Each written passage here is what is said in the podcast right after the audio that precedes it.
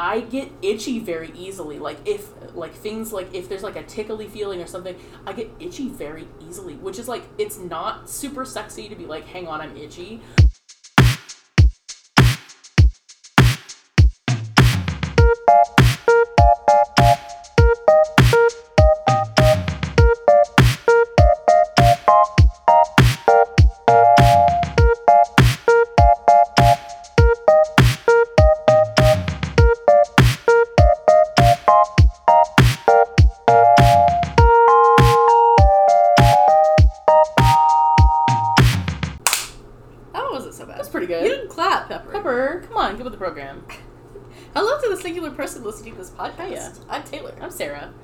We uh we both write.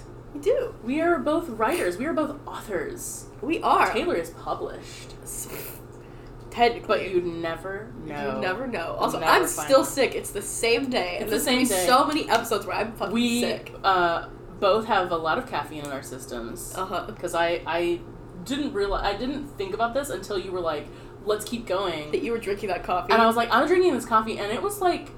Uh, it, there were it was one of their like espresso like their shaken espresso so Oh, it was like there's a there was a lot of caffeine in there there is.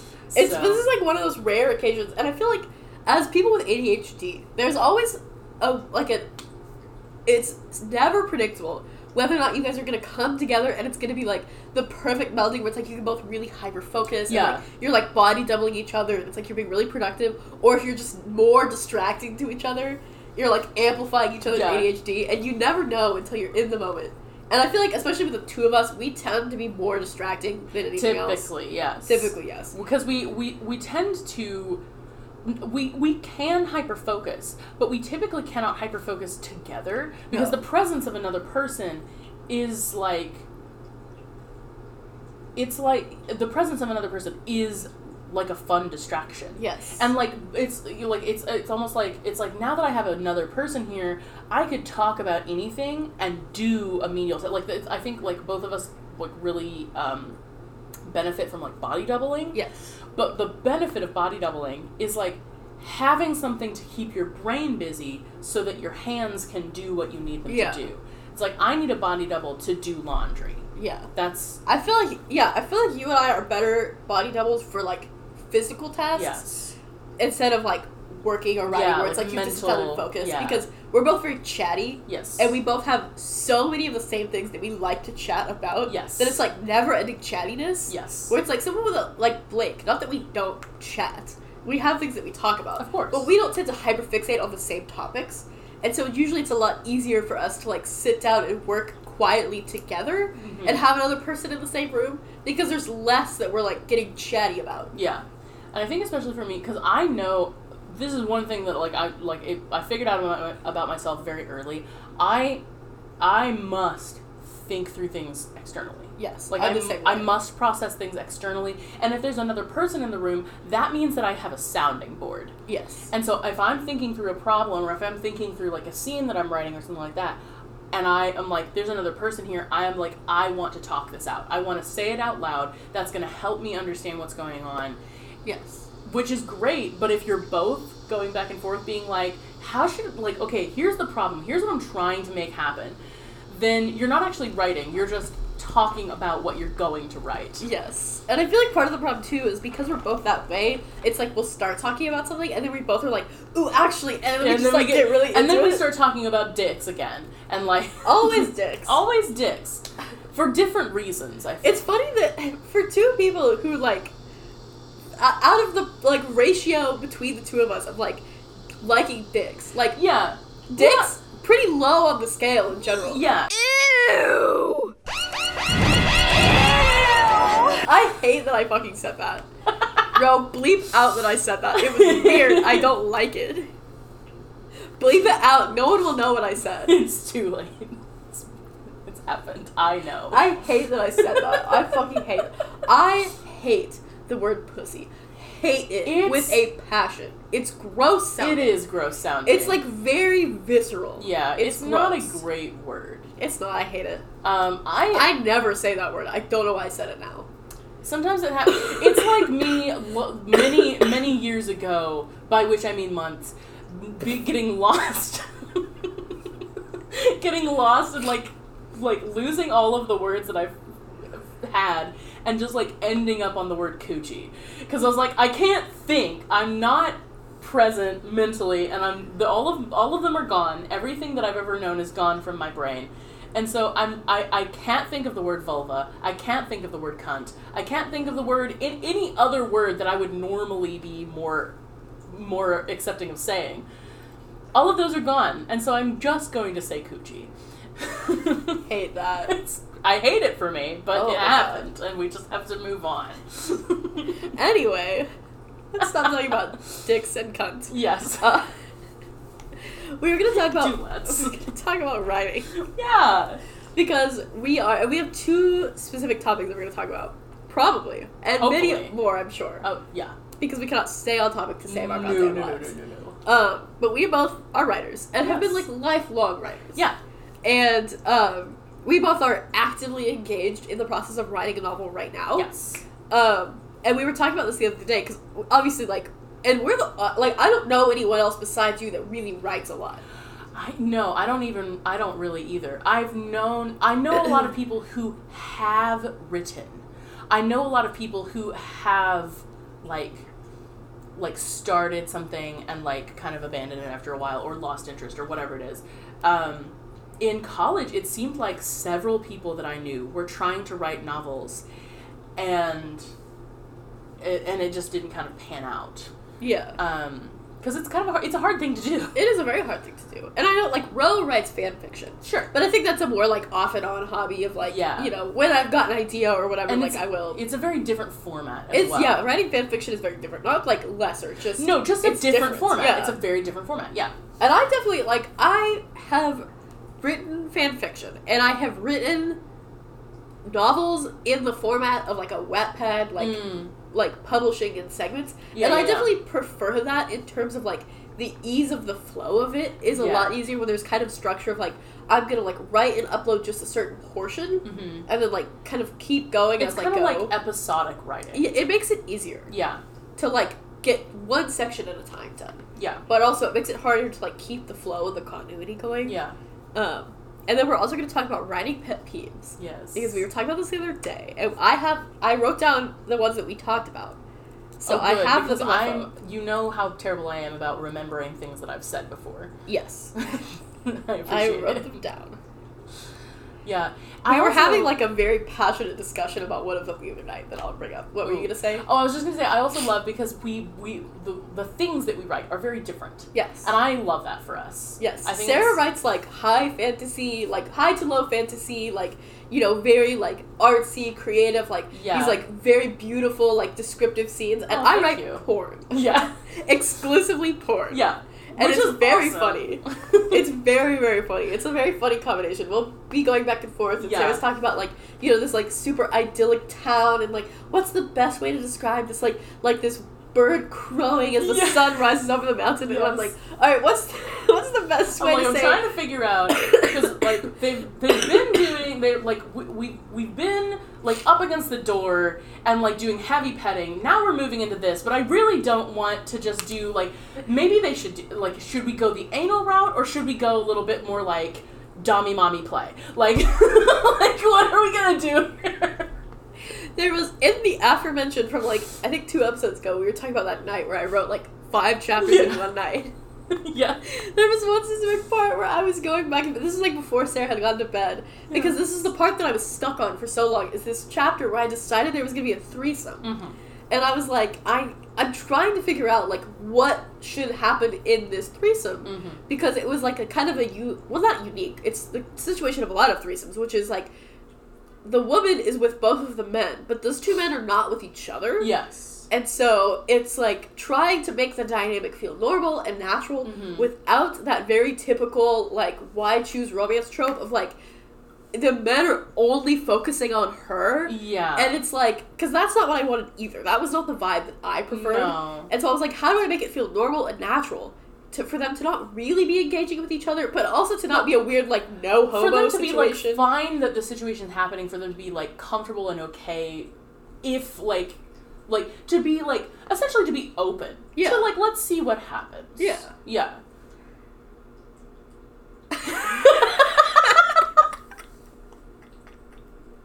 I don't know what happened there. I, I think both of our brains simultaneously stopped working.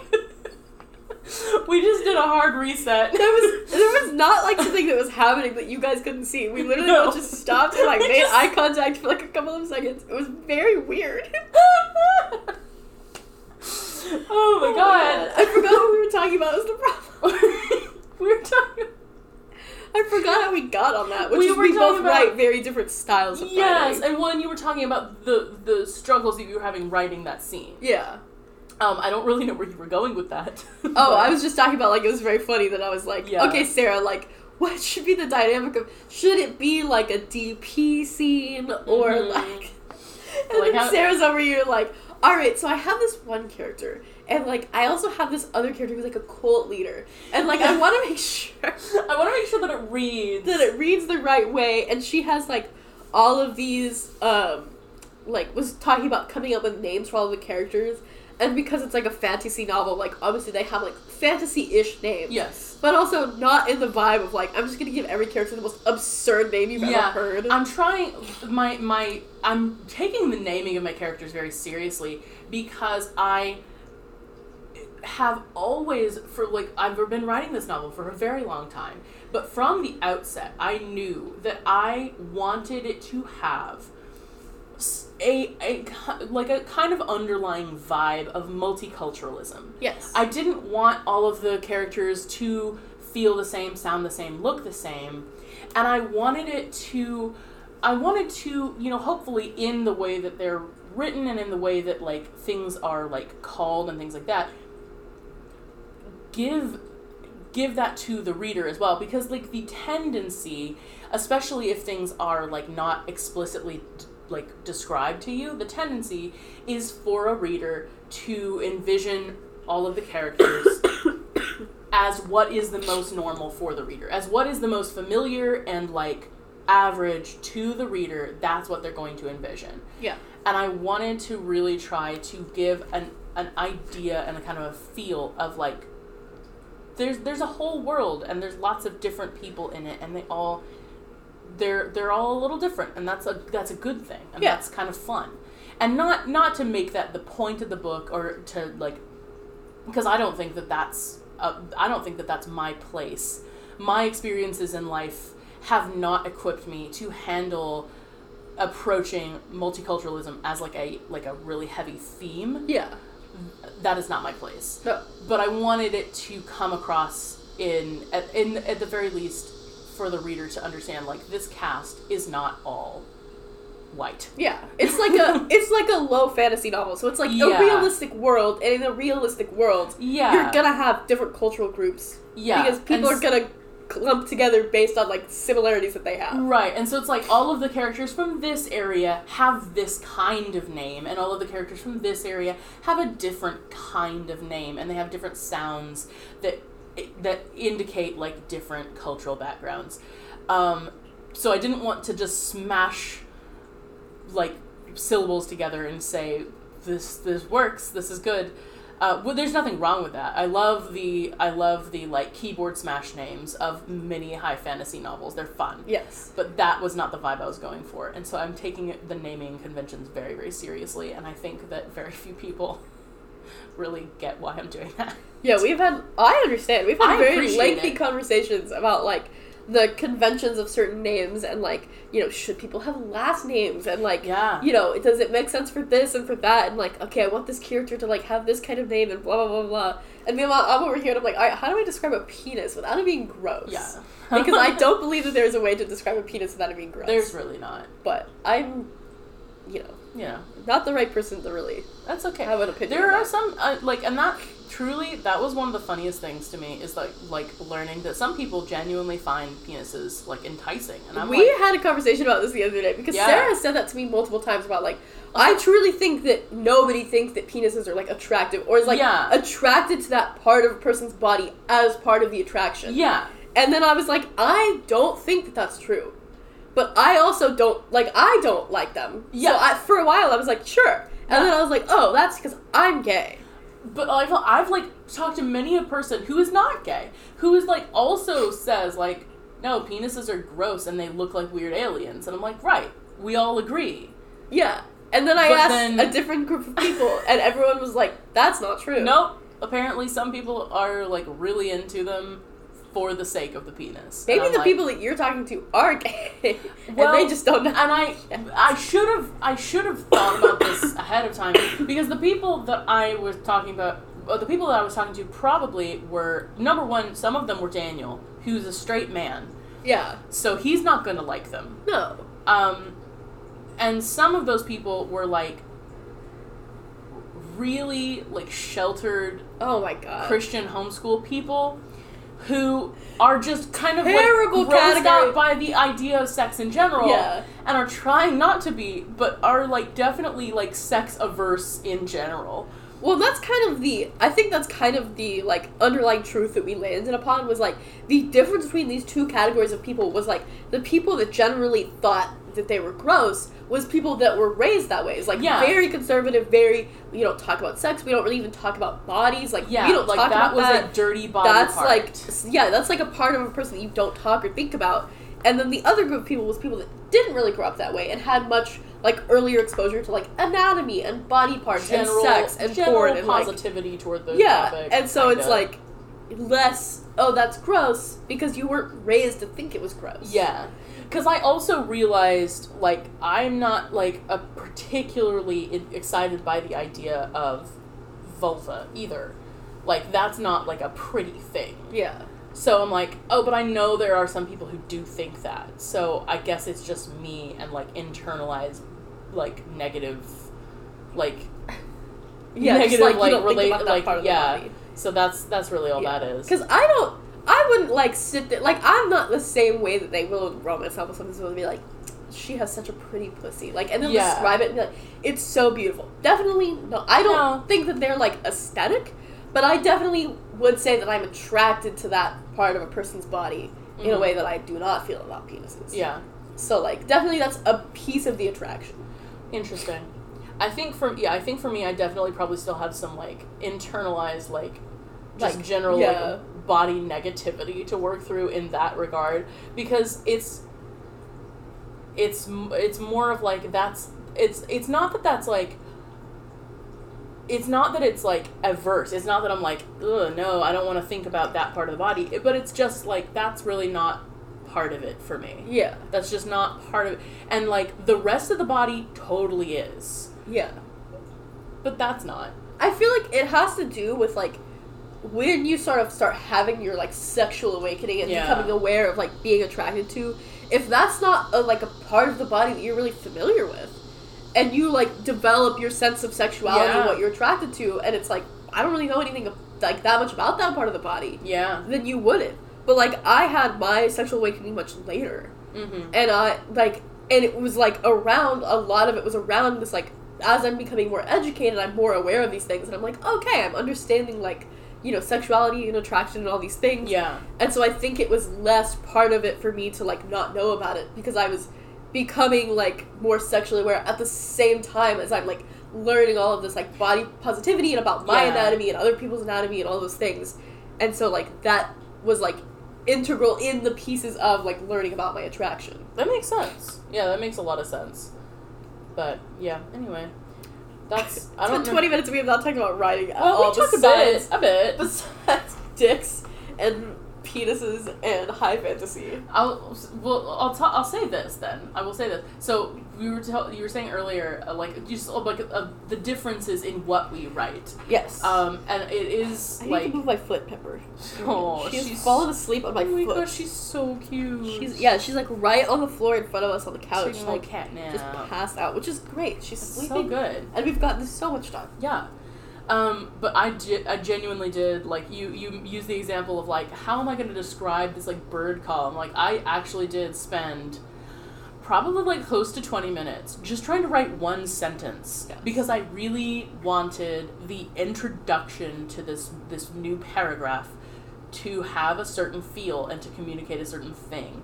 And in order to do that I needed to figure out a new word for cock-a-doodle-doo and I don't remember the whole sentence. It was like something about something I like sung a lilting melody or something like that. It, It sounded very nice. Thank you. I appreciate that.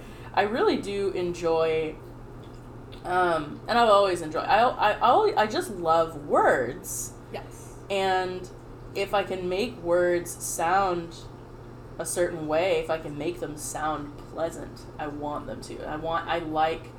I've always loved, and this is I, the reason I write this way because this is like the, this is the kind of writing that I grew up with. I like I read a lot of Tolkien, and I've read a lot of like oh a lot of those like very like almost like poetic prose kind of books. Yeah. I really love the way that words can paint a picture. And so that's kind of what I tried to do. I think it's funny because I think we both have that very shared love.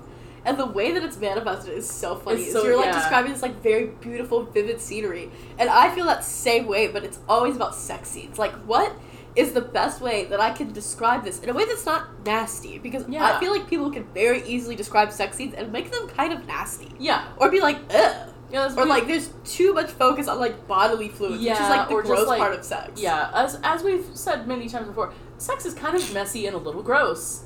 But like it, when you're in it, it's not. Yeah. And you just have to like yeah, the I, I can there is definitely an art form to capturing the feeling like the, the like the energy and feeling of being in that moment and describing what's going on in such a way that it is enticing and not like visceral and Yeah. I want people Yeah. to read it and be like, that's hot. And not like, ugh. yeah And I like I feel like there's a lot to it of like a making sure that everything you're describing makes sense because bodies can only move so many ways. yes And I feel like a lot of people will describe scenes where you're like, literally, how are they sitting in that position? Like that's not how bodies work. You can't be like both backward and forward, and your arm is here and also here and, And- here. You yeah. only have two arms. you only have the two and you have to. If someone's changed positions, you have to describe that they've changed positions. oh So they're not all of a sudden just in a different position, and you're like, wait, I thought they were this way, and now they're this way. Well, we'll talk. Well, I can elaborate on this a little bit later because I don't want to get off topic. Yes. Like I don't want to like, yeah. But Yes. that is one of my Yes. yes. Yes. Yeah, I did find the sentence by the way. Oh, please do. Um, a songbird warbled a lilting tune, a sweet good morning, rudely interrupted by the cry of an enthusiastic rooster. I love that. I love that sentence. It's so you. good. Thank you. We had a long conversation about that. We really did. It was it was involved.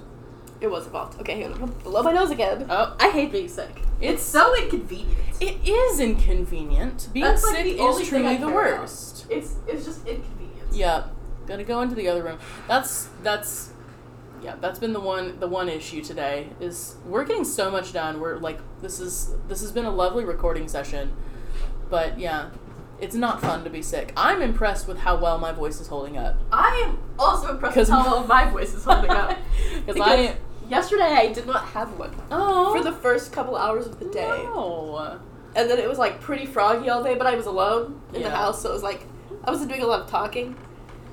But I was sending Bryce laryngitis updates because for there was like a long period of time where I had like no voice. I sounded horrible. Aw. And then yesterday I was supposed to hang out with Ro while they were in town, oh yeah. and I had to cancel on them because I just like really was not feeling well. And oh, I that's so sad. for like most of the day I like did not have a voice at all. That and I was like, this is gonna be irreparably damaged if I am trying to like talk and Yeah. use my voice at all.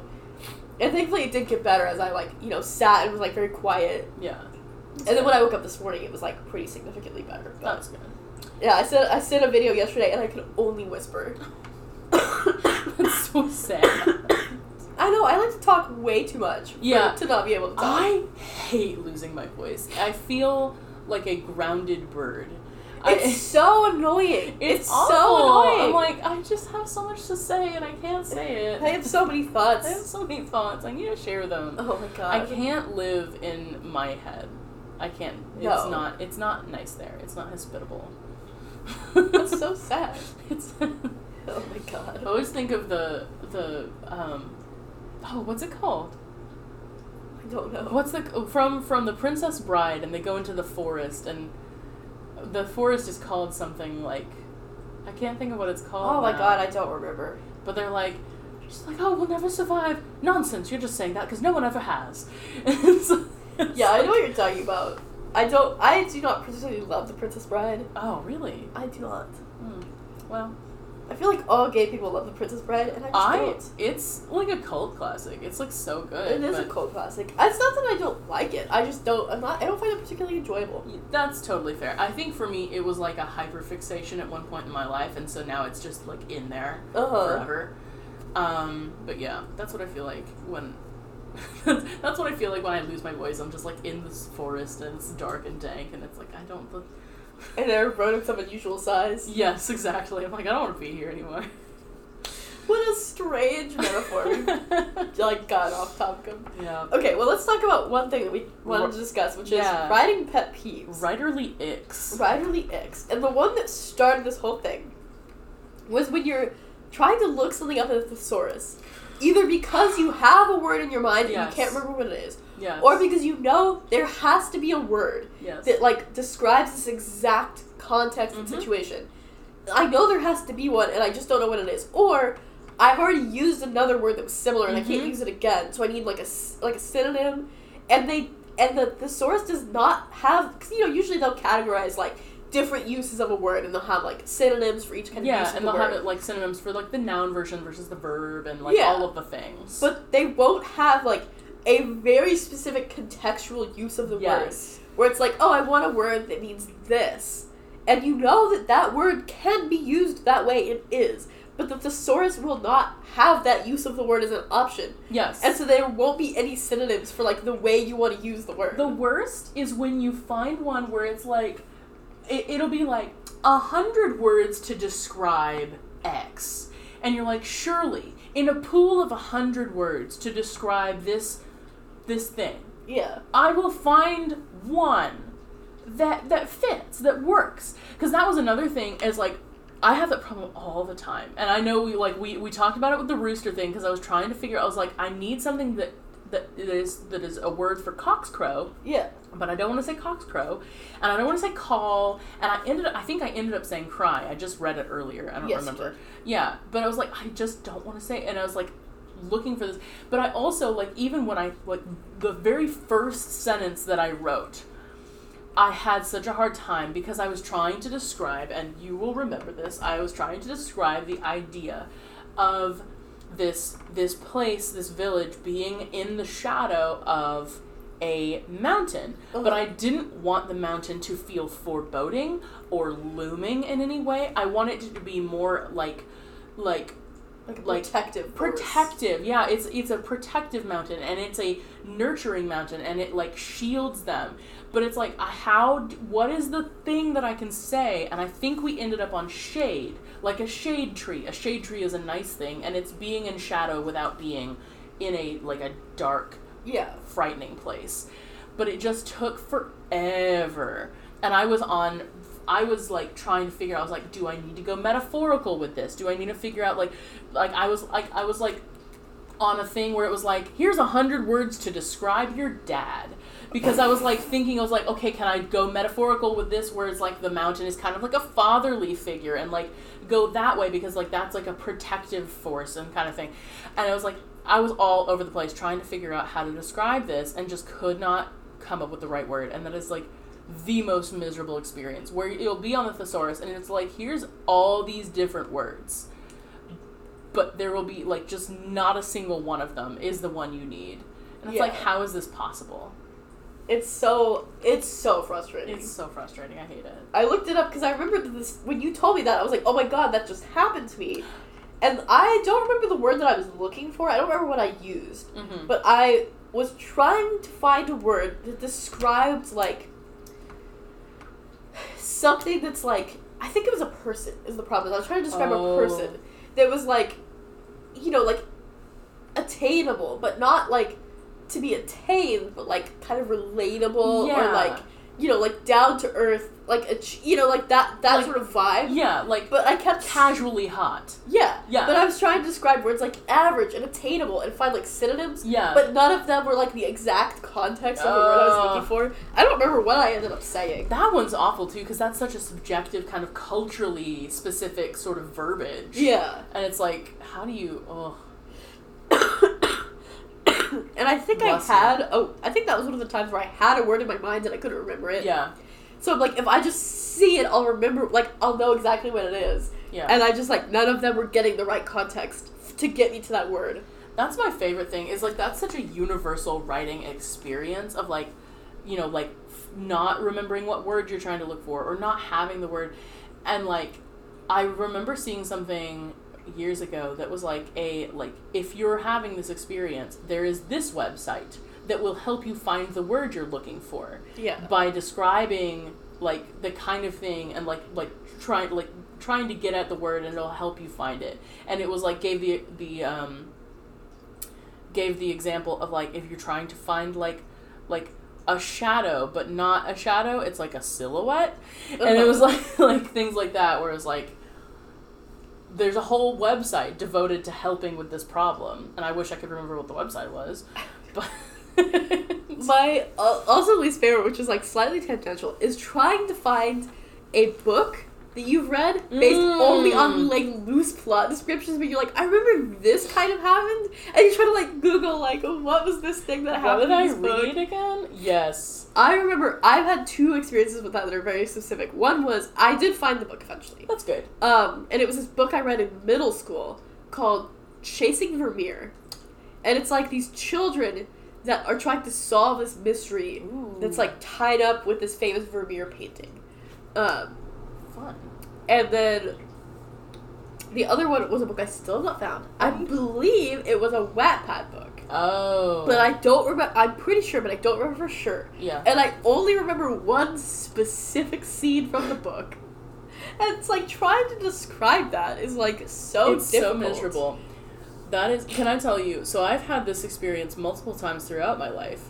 Um, not with a book, but with a with a show, with a series that I watched when I was like a kid. Oh my god. Or that time we were trying to remember the show Home Fires and we spent like Yeah. two days trying to Google it because you couldn't remember what it was. And we're like, it's something And you were trying to describe fire. it to your sister and she was was like, like- I don't know what you're talking about, Yeah, Sarah. like we, you're the one who told me we didn't it. remember yeah. enough of the details for it to be like obviously identifiable. Yeah, but yeah, there was a there was a show that I watched growing up that was like a PBS show, I think.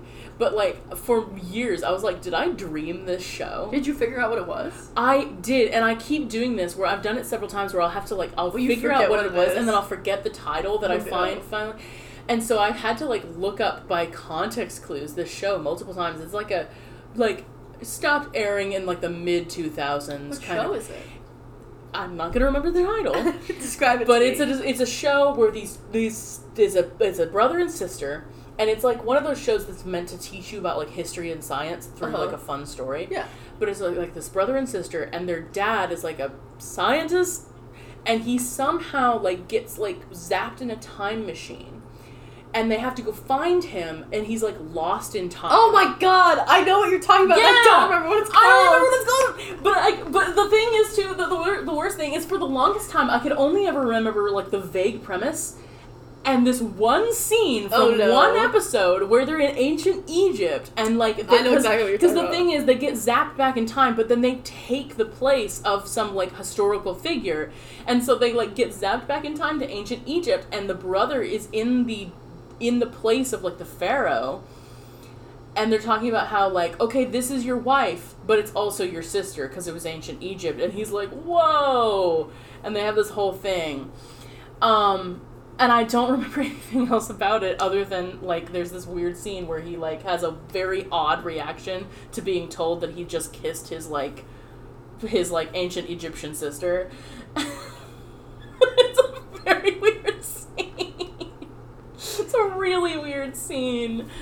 Um on a show on PBS from the early 2000s. I'm desperately trying to find this so that Ro doesn't have to message us Yeah, later. for and real, like that's- the amount of times that we record an episode, we're talking about like something we don't remember, yeah. and Ro is like, text us later, It's just like, guys, it was this, and we're like, no, we're The, so the worst thing is like what listening back to the podcast later after we have totally forgotten what we're talking about, or at least I have. is and it then Xavier Riddle. I don't think so. the series involves Xavier Riddle with his sister Yadina and their friends Brad and Berby. Oh no, no, definitely not that. Uh uh No, I'm so mad. I'm trying to. Was it Time Warp Trio? maybe. God damn it. I I feel like I would know it if I saw the characters. Oh Um, my god. but yeah, that's definitely Hang on, let's pause this and figure it out. We want, we need to. This is gonna drive you nuts we otherwise. know. All right, we figured it out. All right, it's been so many minutes. It's been minutes. it's been so long, but we it's it's a show called Myth Quest from like Yes. 2001, Yes. and the episode is called Isis and Osiris, Yeah.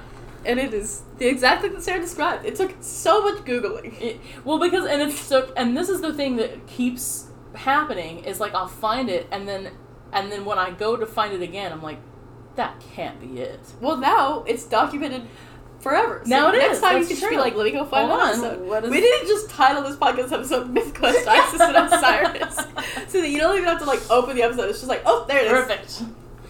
It's Yeah, so funny. This is yeah. Oh So we got very off topic. Very Anyway, off topic. back So, to yeah. the pet peeves that we wrote down. What is it that we were talking about earlier that I was like, ooh, we'll come back to that, but that's a pet peeve. I don't know. You didn't say what it was. I should have. I'm a, I'm I'm special. oh my god. Oh well, I know another thing that we talked about was people that give terrible feedback. Ugh. Ugh. I, I think we both have people in our lives that give kind of bad feedback. Yes. And it's the thing, and that is not the failing on the part of that person. No. You really have to be like a fellow like fiction writer because there's Yes. also a giant difference between writing fiction and writing like academic papers or nonfiction or Yes. like you know like legal documents or whatever. Like that's very different. Yes. And you really have to be someone who engages with a lot of fiction to also be able to give really good like feedback on a piece of fiction. Yeah. And I think you also it takes I don't know what it is, but it takes a certain cuz like you can even like read a great deal of fiction. Cuz like I I I will say this, I will give this example, Daniel. And I'm not throwing him under the, under the bus. I'm not like saying this is like a bad thing. Yeah. Cuz it like it comes and goes. Like sometimes he'll give very very good feedback and other times it's just missing the mark. And he reads a lot of fiction Yeah. and I think it it's it, it depends on like the kind of fiction you engage in or like sometimes like sometimes it's just like he will get stuck on like one detail and think that that is the detail that he needs to like like really pay attention to and you're like no no no please I need help with this other part and he's like but I'm going to really focus in on this detail Yeah. Um, and so like it can be any number of things, whether it is like that you like just don't engage with fiction or that you're like that like your particular experience with fiction has caused you to like focus in on like something and it's like as the author you're like that is not what I'm looking for and I need something else and I don't know how to say that to you. And as we've talked about this the other day, because sometimes part of the problem is like, I know in my head like the idea or the vibe that I'm going for, and I don't know how to like put it into concrete terms. Yes. And so you need to like talk to someone or get someone's feedback. And sometimes if that person is not landing on the exact same idea as you, it's like, no, that's not it. I don't know what it is, but it's but not I know that. it's that, yeah. Which can be very, fr- and I know it's very frustrating for the other person because, of course, they're like trying to help, and you keep saying like, no, like, no, no, it's not that. And I don't know how to tell you what it is, but yeah, it's not that. Yeah, which like I understand why that's frustrating, but yeah, it is Yeah. very, very much the worst ones. And again, no, no shade, no hate, but the worst ones are when you're like, "Hey, what do you think of this?" And then they come back like hours later, and they're like, "It's good." Yeah. And you're like, and? And they're like, I liked it. Yeah. Like, please tell me something else. I know. Bryce is that. He again does not mean like he's No. being helpful as helpful as he can. Yeah. But he does not engage with a lot of fiction at all. He does not write fiction at all. He like has a very specific skill in like academic and like Formal kind of legal yeah, like legal prose. So much more than I do.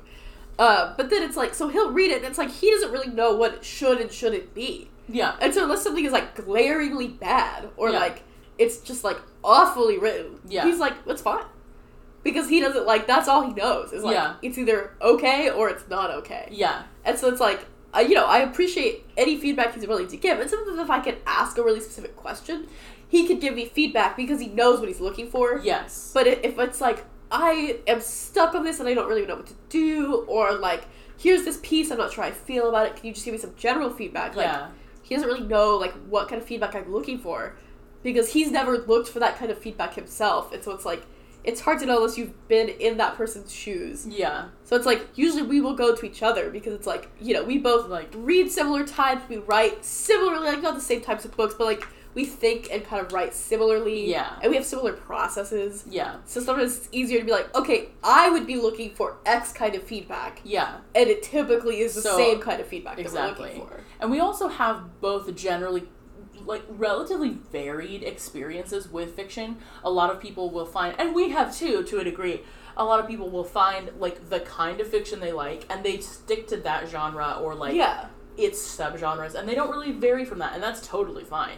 And you know, to like most of what you read, all of what you read at this point really is porn and that's great. sometimes I definitely read like still some variety. Yeah, so- but yeah, But yeah, but like that's generally the things that you like to read are like adult romance novels. Yeah. And that's lovely. Um, I generally gravitate toward YA high fantasy fiction. uh, And I don't tend to stray out of that. I prefer that. But I also like I'll read other things. So yeah, it's just it's we have we both have like like a wide range of experience with yeah. with different genres and I think that helps as well. Yeah, I've read pretty much every, especially when I was younger. I used to Mhm. read a lot more, and then I kind of like honed in on what I like. Yeah. But yeah, like I've read so much. Like I've read science fiction, I've read fantasy. Like you know, I've read like darker, kind of like dark Mhm. fantasy or like dark romance. Like Yeah. I have a pretty wide variety of things that I have read before, and especially being in the book club was really helpful because Yeah. everyone kind of has had different tastes. Mhm. And so it was like you get exposed to a lot of different styles of book that you would never have picked out. Yeah, absolutely. And whether you liked it or not, you're getting exposed to like a different style of yeah, genre. absolutely. Yep. But yeah, I'm trying to think because like those are the big ones really when it's like when you're like stuck and the thing that can get you unstuck is just not.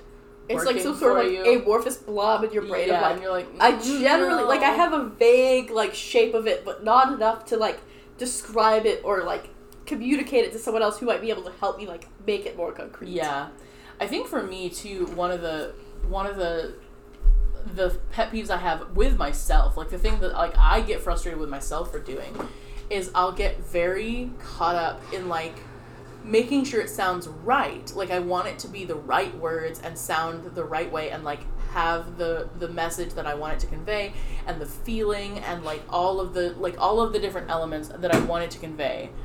Um and I'll get very caught up in that, which is like something that I enjoy. That's like like a hallmark of my writing style that I enjoy and I want to do well. But it makes it so difficult to like get momentum at this point because it's like I uh, I need some I need to say cockscrow but not but not that. And so I'm gonna get caught on this one sentence for 20 minutes.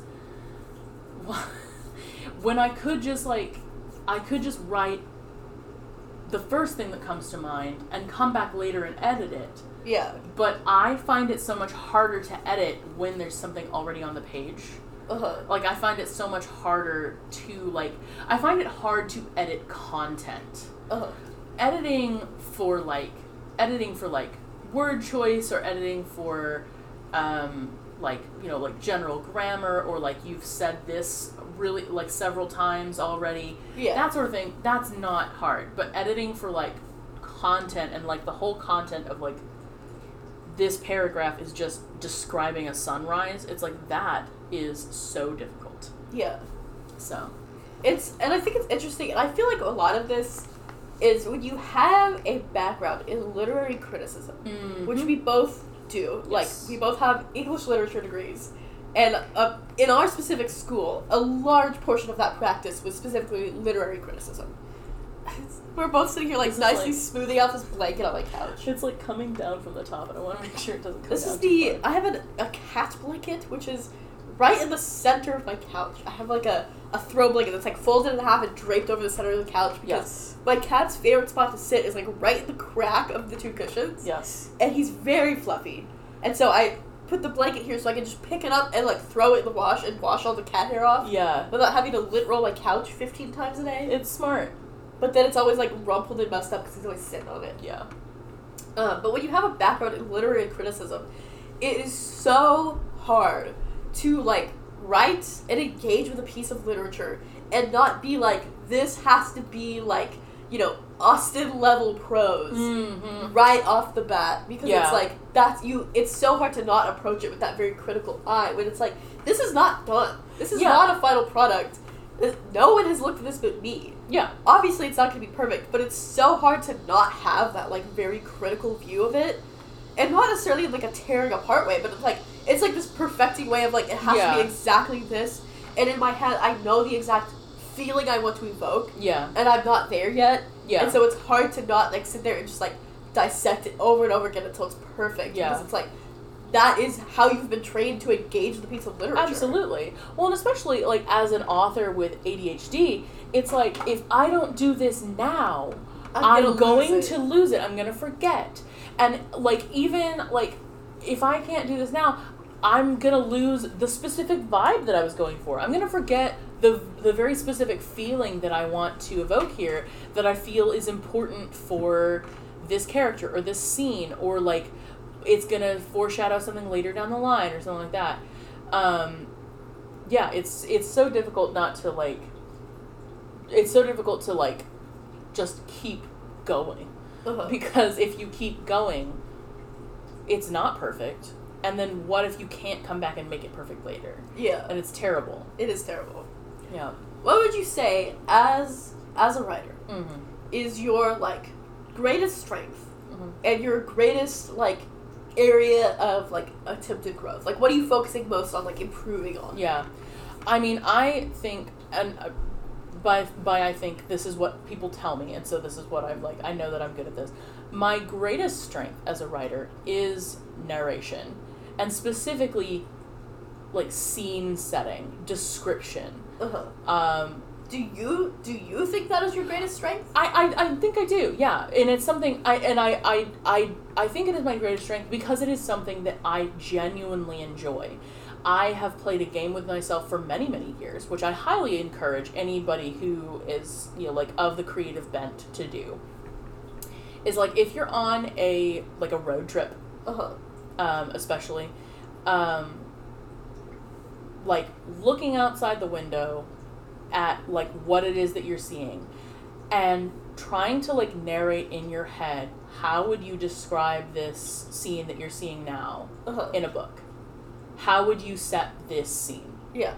and because when you're on a road trip the scenery is constantly changing and so there is movement to that scenery and to what you what it is that you're like experiencing in the world around you and so i have always loved doing that that's a little game that i play with myself and so i have a lot of practice Uh-huh. at scene setting and description and narration in that way. Um, and it is also something that I um, consume a lot of. So again, like the, the authors that I tend to gravitate towards, the authors that I really admire and appreciate are authors like Tolkien and even Lewis to some degree.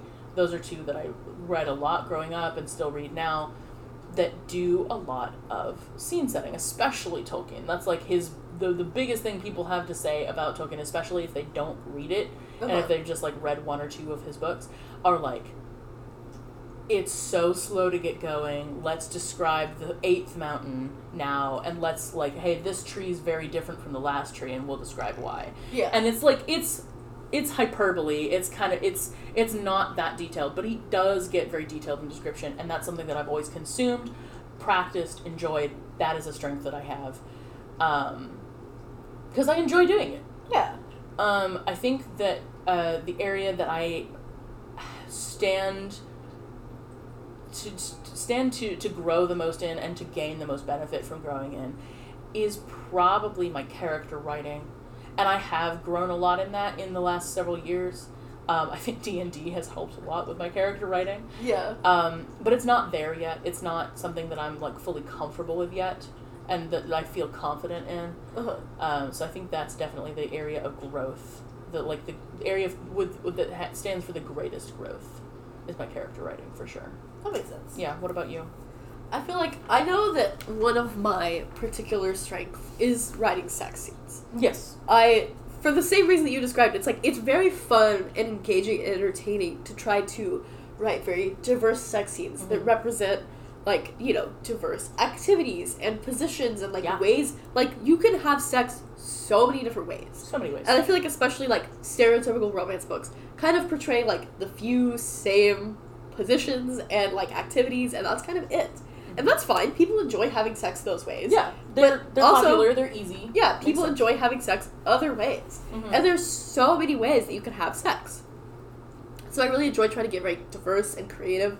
Like my last novel, um, I specifically there was two different like couple pairings that Mhm. where the sex scenes were described, um, and I tried very hard to like represent two very different dynamics between those two separate people, because even though like you know you're one person, like the main character, she gets with two separate people. Mhm.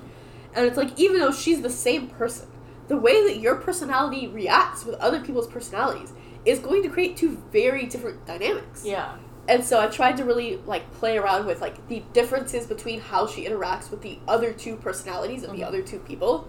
And also that every scene was a little bit different. Yeah. Because obviously, yeah, they're people. They're gonna have sex the same way sometimes. For of sure. course. But when you're reading a book and it's highlighting only very specific interactions, like you want to see that diversity and like different activities and like different positions and like getting creative and stuff like that. Yeah.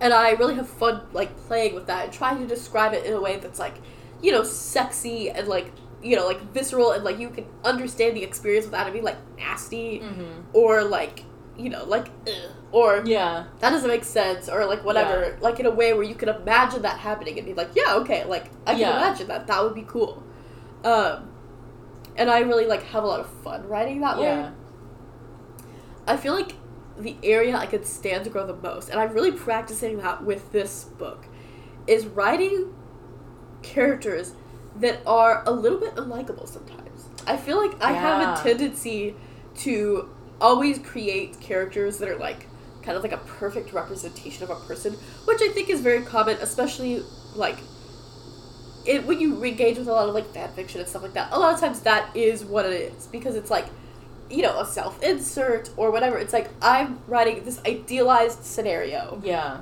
That's what I want it to be. You know, like you write, like Yeah. grow up reading like oh like you know this girl that's obviously like a self insert of the author and Nick Jonas or whatever Yeah. or like whatever character Yeah. and it's like obviously that's gonna be very idealized because it's someone's fantasy. Mm-hmm. And that is common in sex also, where it's like you're writing like this is someone's fantasy. Yeah. But for it to be a real relatable character, they have to have unlikable traits. Yeah. Or like moments of like just ha- like making stupid decisions or Yeah. being irritating or not getting along or whatever. yeah. And I feel like I tend to just not think about those kinds of moments. Yeah.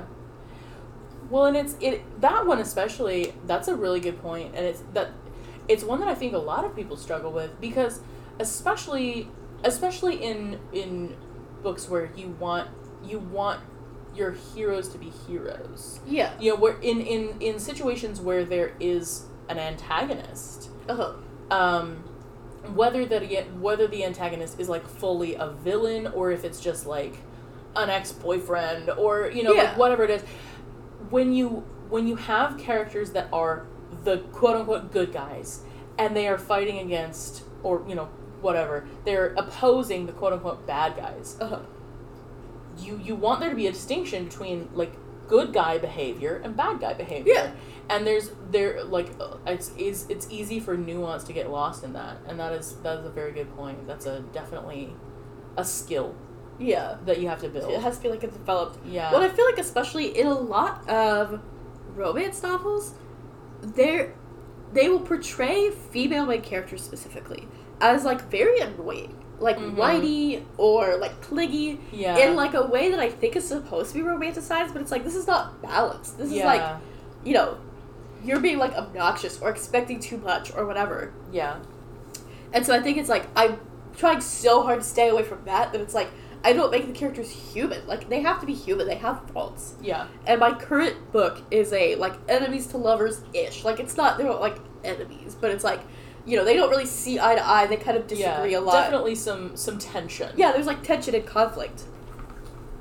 And I found that I was like as I was kind of starting it, I was like, okay, well, he's an asshole and he's like wrong, and I was like, well, I don't want that to be the case. Like Yeah. I don't want it to be one of those where you're like why would you like him? He's awful. If he's only awful, yeah, Yeah. what or- yeah, Yeah. what is there to build a relationship on? so I was like, okay, let me try to lean it more towards like this is a misunderstanding, like a miscommunication, Mhm. and they're both just very stubborn. Mhm. And so I was like, okay, well they're both being very stubborn, and I was like, then realistically, as I'm writing this, if they're both being very stubborn, she also has to be a little bit wrong. Yeah. And I was like, and it was like all of a sudden it like clicked to me that I was like, I have been missing that as I was Yeah. planning this up until this point where I was like, I was thinking that he's wrong Yeah. and that she's not. And I'm like, you could both be a little bit wrong, Yeah, and that can- doesn't make you a bad person. yeah. And that, like, you know, you're just not seeing the whole other person's perspective because it's like, I'm sure that I'm right, and you can both be right and wrong at the same time. Oh, absolutely. Where it's like, yeah, maybe you are right, but maybe there's also more to it that you're not seeing yeah. and trying to like hone in on that specifically where it's like they're both a little bit wrong and a little bit right Yeah. but it's like they're so stubborn about it That they're not that they're missing where yeah it's like i'm missing where i could be like lacking Mhm. something and still i'm right That's such a good point, and that's such a realistic portrayal of a conflict because that so many conflicts arise from we're both a little bit right about different parts of this, but I'm so focused on making the other person see that I'm right about this part of this yeah that I am not going to be open to seeing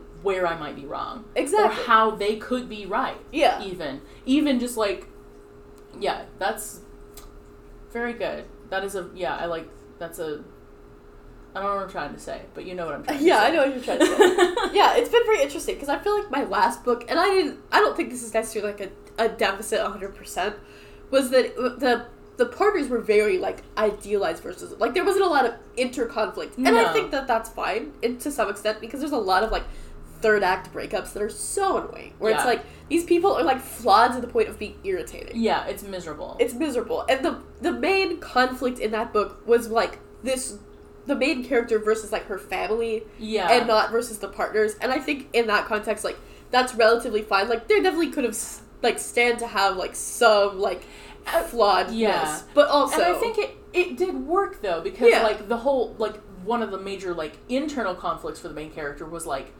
no, like feeling like every like what she had known is the only way and like there's not going to be a there like there's not going to be a situation where like you're just accepted. Yeah, and so having it be a little idealized and like not having a lot of those interpersonal con- it worked to drive po- drive home the point of there's a better way. And Yeah. there's there's a there's a different kind of life I can lead. And this is a like this is how a family is supposed to look like. Yeah. It is a very it's a pretty like short like on the shorter end of a novel, so it's like there isn't a lot of room for that. sure Like, could there have been more depth added? Yes. But do I think that someone's gonna read it and be like, "This is awful" No. because these characters like don't have enough conflict? Probably not. yeah But now that it's like I'm getting the opportunity to really play with that aspect of conflict, like, yeah then I can kind of develop the skill of like, how can I write flawed characters realistically where you don't hate them, yeah but it's like, yeah, they are wrong, and Yeah. that's okay. very good God, Yeah. I'm surprised my voice is held up for three episodes. I am impressed honestly your voice is sounding better I think it's just that you've got more of the cough going on Yeah, I love that. So maybe that means it's getting cleared out. Like it's leaving your like I hope so. your like throat area and is like moving elsewhere. yeah, just I want the infection to move to my lungs. That's there what I you go. That's that's what everybody wants. Yeah, it's yeah, just yeah, like yeah. a little upper respiratory situation. Yeah, we love that. Yeah. We love a good upper respiratory. Yeah, we love a good upper respiratory infection. It's great. God. That feels like one of those things. Um, I think I told you about this. The one there was a TikTok I found that has just like lived rent free in my brain, where somebody was like, uh, "I just heard the name something. I don't remember what the name was," and they're like, "I just thought it was so cute, like very Jendy Nooch," and I was like, Ah! "That's the worst thing I hate that. anyone's ever said," and now I can't get rid of it. It's just in there. And that feels like the same thing where it's like you can make a disgusting, like cutesy slang term out of upper respiratory infection, and it would be like, That's not. oh my god. But yeah, you that's I think that's something, and maybe I that has that has inspired me a little bit to to look into some things because uh, like saying I need to get better at character writing is a very broad statement. Yeah. and I don't think I realized that up until now, um, because there's so many different aspects to character writing, and there's different aspects to just characters, Yeah. and I think that I pro- that's a, I'm realizing this as I'm speaking that I probably need to be more specific about like the things that I need to work on, like the skills that I need to build, and like what is good character writing. Because I'm never gonna get there if I don't know what I'm aiming for. Yeah. Well, what I was I was telling you because this is what kind of made me like start having that thought process Yeah. is when I was looking at those templates. And I was telling Sarah that before I started Oh, writing, I was looking up because I was like, I want to have like a better outline of these characters. I did not do that last time, and it Yes. really was to my deficit in terms of like Yes. trying a just trying to remember things I already said about people and like establishing facts, and I forgot that they were true. hmm Um, and then other times being like, I don't know what this person's motivation would be in this scene because I really never established what their motivation was. Yeah. And so I was looking at like kind of a variety of different templates for like character development and picking out like the you know factors on each one that I liked. hmm And one of them was to talk about what is their strength, what is their weakness, what is their motivation, like what is that. it that is like attracting them to the other characters, like what is the draw there, like that sort of thing that kind of made me think about those elements of like what would yeah what would be their weakness, Yeah. what would be like where they're failing in this area, and Yeah. how would that then impact the relationship these two people have, where yeah they may have really good complementary strengths. But they may also have weaknesses that really like kind of highlight each other's weaknesses hmm because they're similar. I feel like that, like the strengths and weaknesses, is uh, to me a broadly more more um, helpful set of questions than the like what does this character need versus what does the character want Yeah. because like that can be so deceiving and so tricky to like pinpoint because i think a lot of the time when people are saying what does the character want versus what do they need it's in kind of like broad like philosophical terms and Uh-huh. they're they're asking you to get at the character's like internal motivation of like what is it that's going to actually help them versus what is it that they think is going to help them or what they think they need Uh huh. um, which like is a good thing to think about. But if you're like, especially like in a in a book like mine, it's very goal oriented. Yeah. They're like the character. What does the character want? Well, they want to reach their goal. What does the character need? Probably also to reach their goal. Yeah. And that doesn't really help you flesh out the character. But the idea of like, what is what are their strengths? What are their weaknesses? Interview questions honestly could be really good Yeah. to be like what is what is who who is this character and that like who the who the character is is so much more than like well what are they after because that like motivation is helpful but like in so many instances it's very straightforward as well and so it kind of like doesn't where you're like well what is it that they want what's their motivation well they're you know they're trying to make this sex club work or whatever like yeah. it, and it's kind of like that, that doesn't help me in this specific scene Yeah. kind of thing Well, like your wants and desires and needs can change. But a lot of times, your core strengths and weaknesses, like you can improve in certain areas, but like you're always gonna have like faults. Yeah. Like that's you. You can like improve and grow. yeah You're probably still gonna have some degree of like you know. Oh, I'm like stubborn to a fault. Yeah, maybe I can kind of learn to pick my battles. But like, Yeah. there's still gonna be times where I'm gonna fall back into like being really stubborn about something that probably doesn't matter. Like it, you know, you're always gonna have little habits that Yeah. like hard to break or like kind of inherent traits that aren't gonna those are like. just your it's hard to go back on like deeply nurtured or like deeply natured Yep. traits. i am always going to be a little bit of a brat that's always i'm always going to be that And i can i can mature and i can like make better decisions but at my core i'm always going to be a little petulant Yeah, that's just this is just who you are. yeah And so it's like, yeah, you know, these few characters can like learn to develop this or that, Mhm. but like still there's always going to be that like fixing point of like we tend to have conflict in this way because of yeah these because of specific weaknesses thing, we yeah both have, and so we can learn how to navigate around them. It's kind of like having anxiety or depression, where it's like you can learn how to deal with that. You can learn coping strategies. You can like you know take medication, but you're always gonna have to be kind of careful and like watch out for the warning signs. Be like, okay, like I need to implement these Yeah. like tactics to start like mitigating this you know depressive episode or like this sort of like anxious episode. Yeah, You're always I- gonna I have that. Feel myself getting like overstimulated. I need to like remove myself from the situation so that I don't blow up at somebody. Yeah, Yeah, it's like you're always gonna have to navigate around that, even Yeah. if you learn tools. So it's like, you know, these characters are always like gonna kind of have that, yeah, and it. I feel like it makes like more in depth people. that's very smart. That's very smart. I like that a lot. Very cool. Before we end the episode, I must point Mhm. out we never came back to whatever it was you said you were gonna come back to at the beginning. No, we never did, and I don't even remember what it was. Um, The so- sad thing is, I remember as you were saying it that I I knew what you were talking about. Yes, I I also as I I, was saying it. I was like, this is obvious, which is why I didn't say it because I was like, at the time, I was like, this is an obvious thing, and an obvious like segue, and so we'll just come back to that segue really quick. But then we forgot the segue. Fuck. I feel like the only solution is we're gonna have to go back and listen to that part of the episode and then like tack on the end. We could, or we could just leave it a mystery.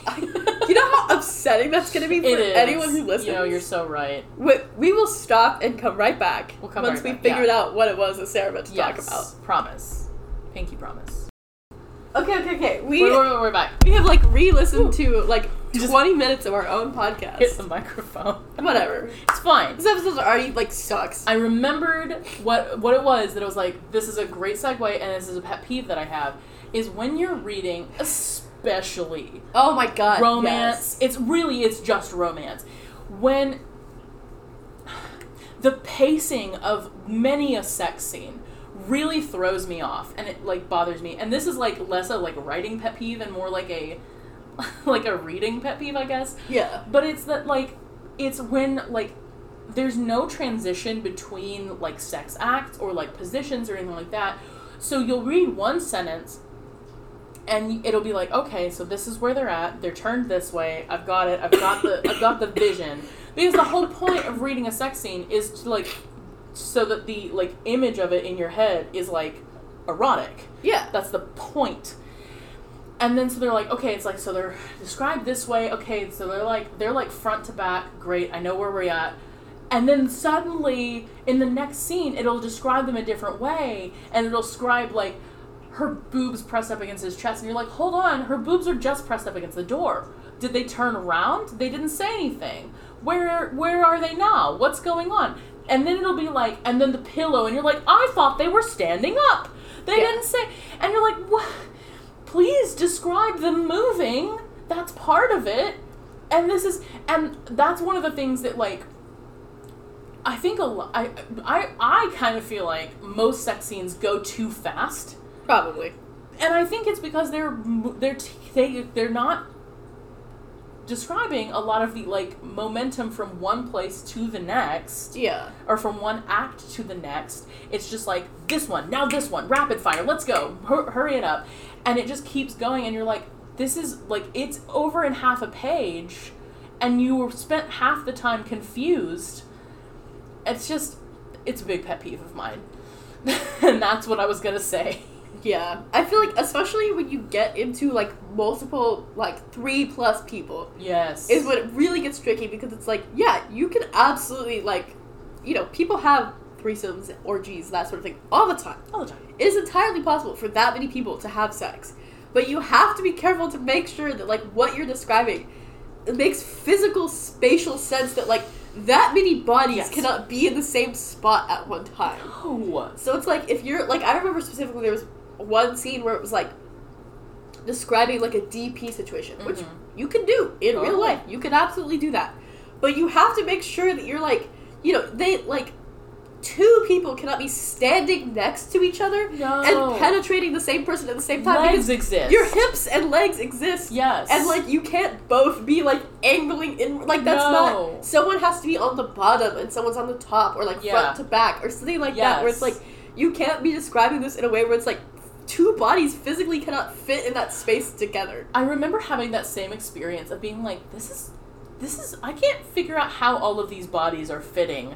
When we were reading um, that one Academy, Oh my god, Watching- yes, yes, yes, yeah, yeah. it was one of the like last scenes. Fate Hollow Academy. Fate Hollow Academy, and I remember it was like one of the like big orgy scenes where yeah, it was there's like, like, all one of the right towards the end. yeah. and I was like, how, how? Because it was all like, like one of them. I I remember specifically one of them was described as having like a dick the size of her forearm, and I was like, first of all, no, Yeah, that's not cool. But like, it was like, how is this massive guy here, and there's also two other guys here, and I was like, that cannot be. Yeah. There's no space for that. It's always orgy scenes are the problem, which is like obviously most people have not had an orgy. Yeah. And so, yeah, I totally understand if you as a writer have not had an orgy, but you want to describe an orgy. For sure. But then you have to like watch videos or do some kind of research Yeah. or something. Or just think for a second. Or just yeah, about, like, like doodle it out or whatever yeah. it takes to be like, does Like- it make sense for all of these bodies to be in the space at the Can this time? exist? Especially in like why choose non-polyamorous romance where it's like they're all with it's usually it's a woman. They're all with her, like reverse Yeah. harem, harem or reverse harem. Where it's like they're all with the same person, but they're not together. Yes. Is the trickiest one because it's like, yeah, obviously in, a, in a, most orgies, like other people in the orgy are also together. So it's like maybe these three people over here doing this, and they're watching while these two other people over here are doing this, and they're not all engaging with one person at the same Yeah. time. Like you could definitely do that too. But that's gonna give a tricky dynamic of like how many people can fit around one person at the same yeah, time without especially when you've described that person as being like so small and petite because yeah, they're, they're, always, always, like so impossibly petite. small for some reason. Yes, it's so stupid. it's so stupid. Or especially if they're like lying down or something, where it's like, okay, now you've significantly limited the like planes there's of existence. whole, yeah. there's a whole side So now they they're all be either- on like, but only one of them could be on above her, or maybe two if they're like, if they're like smaller or if they're kind of like yeah, if like, Like, one person's like at the bottom and one little person's at the top. But like, yeah. but like only so many people can fit There's around just- one person. There's a logistical problem. There are a lot of logistical problems. Oh with- my goodness. And it takes you out of the scene. That's Yeah. that happened to me like literally That's- this week where I was I don't remember what I was reading, but I was reading something where there was where they changed position and did not explicitly state that they changed position. And I was like, whoa. Whoa, whoa. Yeah. I was like, wait a minute. it's confusing. It's confusing, and it like, and you're like, I was all in the moment. I was like, I'm like, this is porn. I'm reading porn, and now I'm confused about it. And I'd rather not be confused Yeah. about erotica. Yeah. Please. And like I mean like with any book where you're reading it and you're like there's like a weird mistake or something, you're like, whoa. Takes like, you out of the story. It's like Yeah. yeah, if you're reading the scene and it's like, okay, so sh- they're standing up and her hands are like pressed up against the door, and then all of a sudden she's lying down, No, no, no, no. and then you're like, no. wait a minute, when did they like? Where'd either- the door go? Yeah, where did they move to the floor? Did they move to the bed? Like, are they? Yeah, and then like, it's like, where now, are they? how long am I gonna have to wait until I have the context clue to know where they are?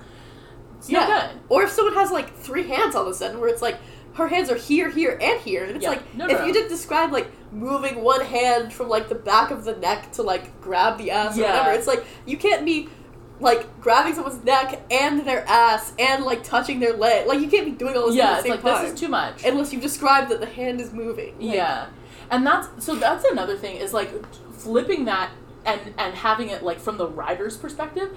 There is nothing. There is nothing more like frustrating and like no like ugh like I wish I'd gotten it right than having somebody describe they're like, hey like I was reading this scene and all of a sudden I got really confused or I got this vibe off of it and that really was like not the vibe I want.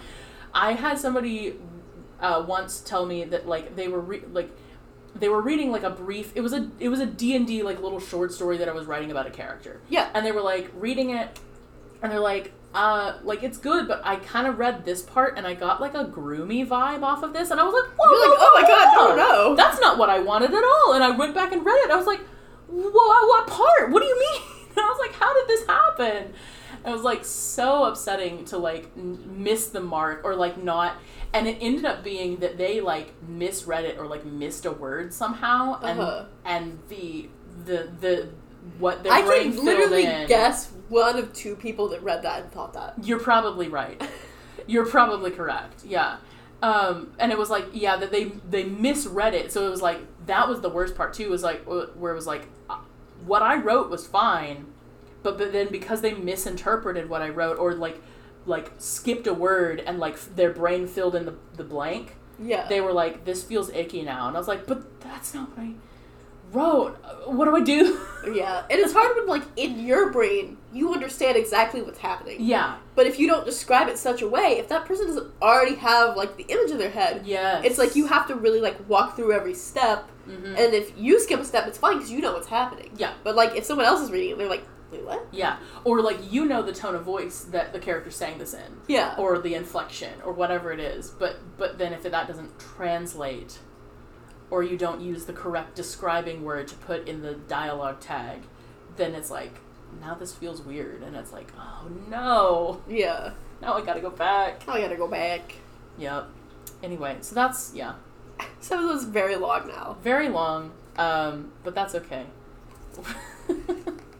Sometimes it's got to be a little bit too sometimes long. it's yeah, That's like the opposite of the exact vibe we just described, which was like nobody wants a giant dick. no, nobody wants nobody wants a dick the size of your forearm. No.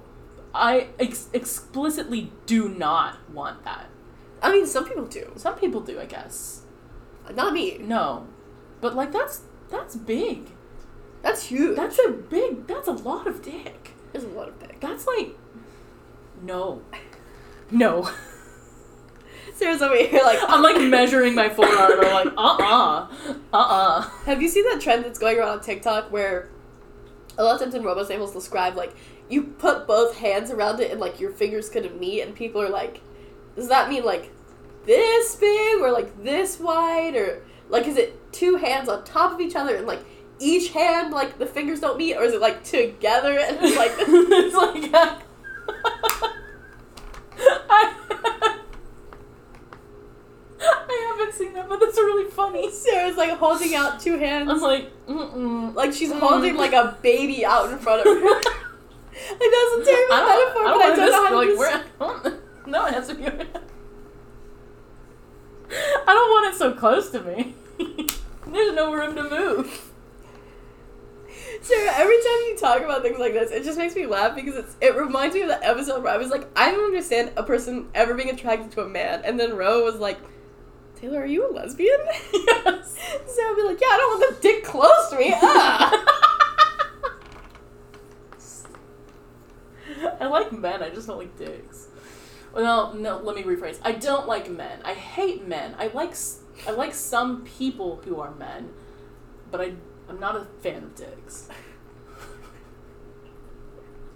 It's very confusing. Sounds like a big mental gymnastics that's going on Sexuality is a spectrum. Sexuality is so confusing. it's quite confusing. It's so weird. It's like, like I was trying to describe this to Bryce the other day because I was like, I, like I think technically, like what I am would be described as bi because Mhm. I find like some masculine looking people like aesthetically attractive Yeah. and like non-binary people, yes, but like dicks are a big no. yeah. And obviously there are people that are women that have penises and like, yeah. but like I'm not in But that's- like that's such an ick for me that like that like I do have a genital preference. Yeah. That would be kind of like a like a deal breaker. But trying to describe to someone that you're bi and then going through that whole like thing, Yeah, it's like, like- it's just easier. Like I like I technically I prefer gay. It's just easier. Yeah. But like that's kind like kind of would be a lesbian. Like it makes it easier to not have to explain that to like a stranger. Mm-hmm. It's And then it's and then people get so so upset and very in their big feelings if you're like when when you'd say like I do have a genital preference then it's like uh but what about and, and like that's exclusionary and it's like yes it is exclusionary it is because I have a preference and I'm allowed to have preferences I'm not saying that I hate people that are like this yeah. or that I think they deserve never to have love or sex or anything. I'm saying that it's not for me Yeah. and it's not something that I want. Yeah. And that I can say that it's not something that I want to have sex with without hating that person. Yeah. But people get very upset about People that. do get some like and I think the majority of people I've heard that like say like that's fine. Yeah. But like there's always some people. But yeah, it's Yeah. like I would I would date a trans person. That doesn't matter to me at all. Sure. But like the type of genitalia someone has does matter Yep. because dicks are like really a big turn off. Yeah. for me. and that's okay. That's okay. You're allowed to have your turn offs. Yeah, because I, I and that's something I've realized. I think just generally genitalia is not the thing for me. That's Yeah. not the thing that does it for me. and that's fine. Across the board. yeah, Um, the, the the things that do it for me are just like a lot of other things, but Yeah. not genitalia. And so it's kind of, I think, and I'm I'm bi in the way that it doesn't really matter because I because like it's icky either way. yeah, And so, so I'm gonna have like, like the you know the whole the whole like like oh I'm straight. It's like yeah we'll sew spaghetti until you get it hot and wet, and it's like, which is like a stupid thing to say, but it's but it but uh, yeah I'm like it's very much I'm like I have I, Have- Did you make that up just No. now? Who says that? I don't know, but I've seen I'm it other places. so spaghetti. I saw that in a post somewhere many years ago. That's horrendous. I hate It was like a Reddit thing, or I don't remember. Oh, of course it was. Uh, yeah. Um, either Reddit or Tumblr. It was one of those two. Um, but yeah, it's like I, I am attracted to most people, um, but but it's not like the the genital area is not the thing that does it for me. yeah. Like really, once you get like once you get into like the nitty gritty of like the downstairs generally, I'm like, I'd just rather not. Like let's just like it's like I need to be very turned on for it to be like, okay, now I'm ready to like like deal with downstairs. Sarah's doing some very funny things with her hands right now. I, I talk with my hands a lot. Um, but yeah, it's like every like legs, back, like all of all of the stuff. Like we can be all over the place, but Sarah like, wants everyone to be shaped like a Barbie doll. kind of.